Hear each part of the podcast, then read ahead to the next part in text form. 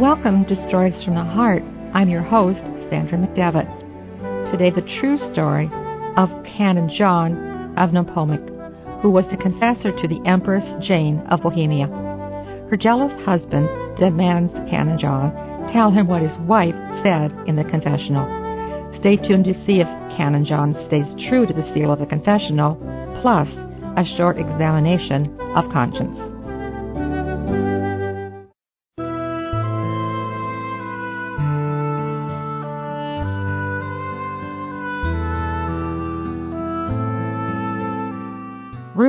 What you need is a tour of service in the army to teach you that women are all alike. You can't trust any of them. The sun had just set on the river Moldau, which flows to the city of Prague, this spring evening of the last quarter of the 14th century. Outside a tavern quarter on the right bank of the river, two courtiers of Wenceslaus IV, King of Bohemia, were lounging in idle comfort. Their conversation was muffled, as if for fear of being overheard.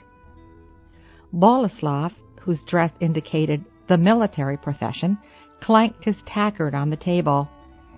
And so, he went on, I'm not for blaming the king for his suspicions, but if you weren't a sentimentalist, you wouldn't have qualified as court poet, and so I'm not blaming you. But it is sentimental, said Rupert, for me to defend the good name of so virtuous a princess as the Empress Jane. Is it not rather being just? Her goodness is standing reproach to Wenceslaus. The tenderness which she shows him, and the corruption of his own conscience, have made him insanely jealous. Everyone in Prague knows that he has been repeatedly faithless to her. She knows, and he knows she knows it. But she does not reproach him. She does not mention it. And always she is before him sweet and good. I can see why he's exasperated, put in Boleslav. There is slow torture like water dripping on stone in this turn the other cheek business. No wonder she has him frantic. If she would only upbraid him, the tension might be eased. But she has not spoken of these things save unto God. And to one man, broke in Boleslav, driving an emphatic finger at Rupert's chest. Don't forget that. Wenceslaus can't. He knows that she has poured out her heart to a mortal man, that Canon John, and I say you can't blame the king for wanting to know what she said. Yes, to one man, rejoined Rupert, but a man whose goodness even the king must admire. Do you remember how he offered John the bishopric, and later the title of hereditary chancellor? I wouldn't take the bishopric myself, but I think the man's a fool to turn down the chancellor's revenue. It has kept him independent, left him free to speak out. The king got more than he bargained for when he invited John to preach those Lenten sermons.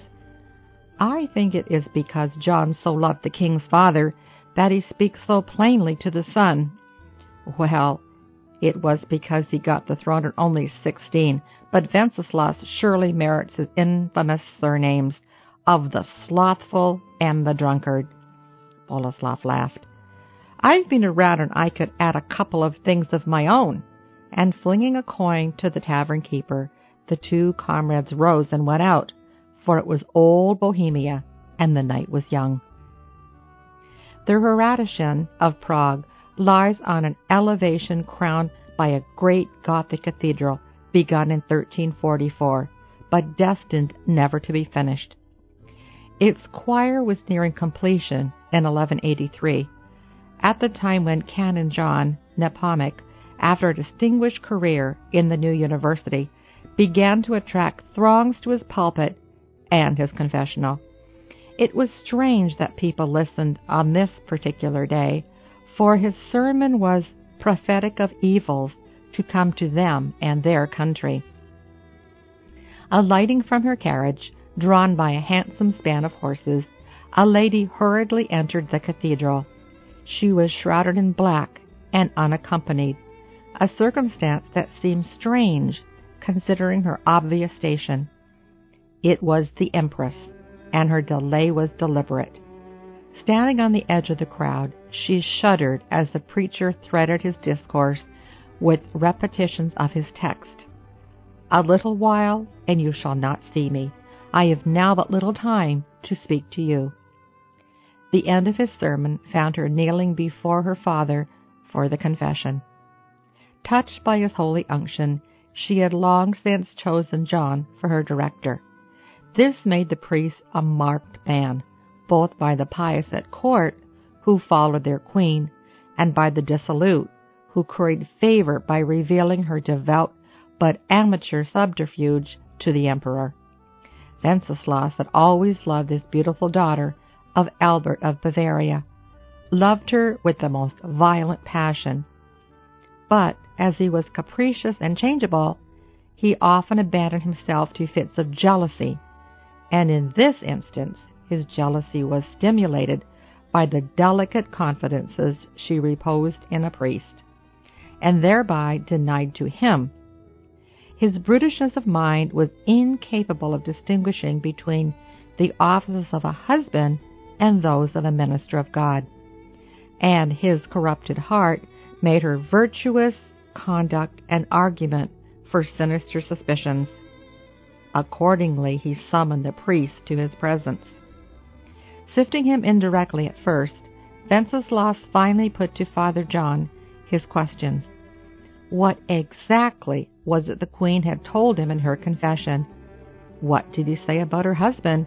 And how was it that, while never weeping before her husband, she always left the confessional in tears? The holy priest, struck with horror, represented to Wenceslaus, in the most respectful manner possible, how notoriously injurious such a sacrilege was to both reason and religion. What I know by confession, he said, I know less than what I do not know at all. St. John Climacus remarks that a special providence watches over the fidelity of this sacred seal. For, says he, it is unheard of that sins disclosed by confession should be divulged, lest others should be deterred from confessing, and all hope of help be cut off. No ruler has yet made this seal an issue of life and death. But if you should choose to be the first to do so, may God make me the first victim. The emperor, long accustomed to deal with slaves, thought that no one ought to resist his will. However, in the end, he disassembled his rage. But the priest saw in his dark, gloomy silence what might be expected from so revengeful a prince. It happened one day that the tyrant, finding a fowl not roasted to his taste at table, gave an order surpassing the cruelty of Caligula that the cook should be at once spitted and roasted alive at the same fire at which the fowl had been dressed. The officers were preparing to execute the barbarous sentence when John was informed. The poor servant was already pierced with several spits and broiling before the fire when the priest rushed into the room.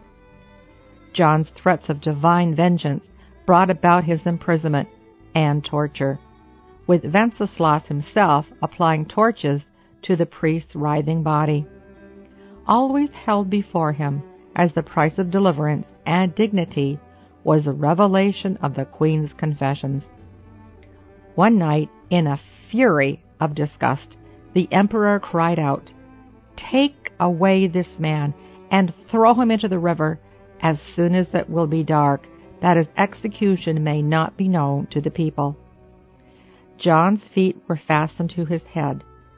His hands were tied behind him, and a piece of wood as a gag was forced into his mouth to prevent his uttering a sound. Half dead, he was borne secretly through the streets to a bridge 546 yards long, now known as the Carlsbrook. It was the vigil of the Ascension. As his weighted body sank into the Moldau, the stifling waters sealed forever the secret of the Bohemian Queen's confessions. Seven stars or luminous flames appeared above the spot where the martyr sank. They were seen that night by the swarthy Boleslav, by Rupert the poet, by a queen praying at her window, they still shine in the liturgy as the emblem of an inviolable seal.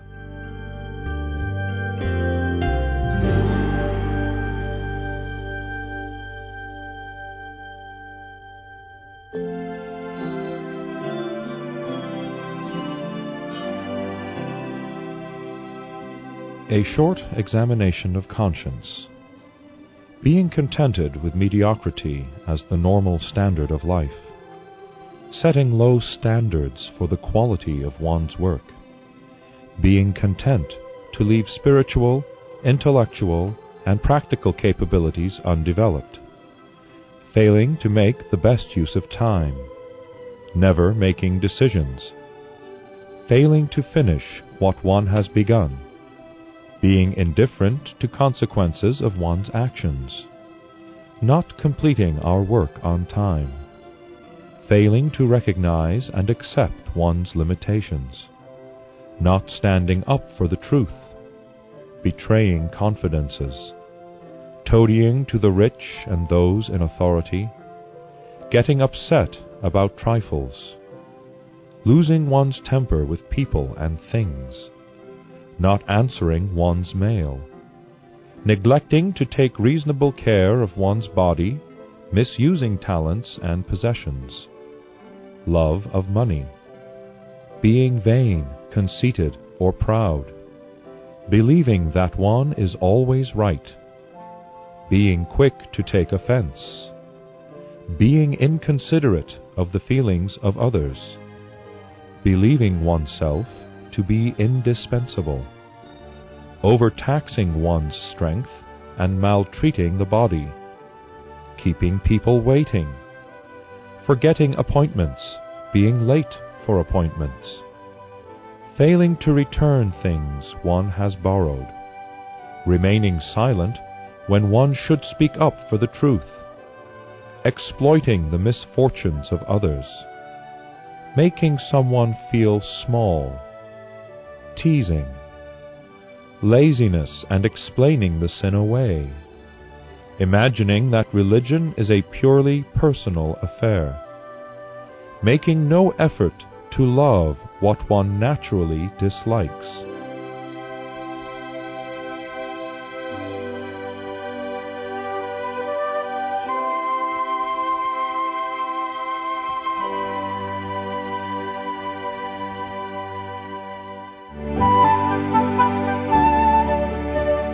Thank you for joining us on Stories from the Heart. Today's true story, His Lips Were Sealed, was written by Father Alfred Barrett and published in Catholic Hearts magazine. The examination of conscience was read by Paul Milne. Stories from the Heart is recorded in the studios of Ave Maria Radio. I'm Sandra McDevitt. May God bless the rest of your day.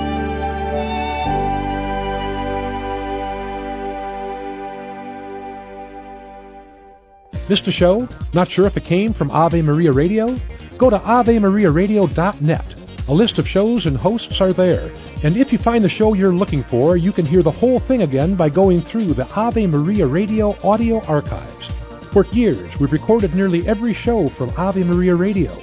Just click on the audio archives message located at the center of our homepage. Now you even have more reasons to become a radioactive Catholic by going to AveMariaRadio.net.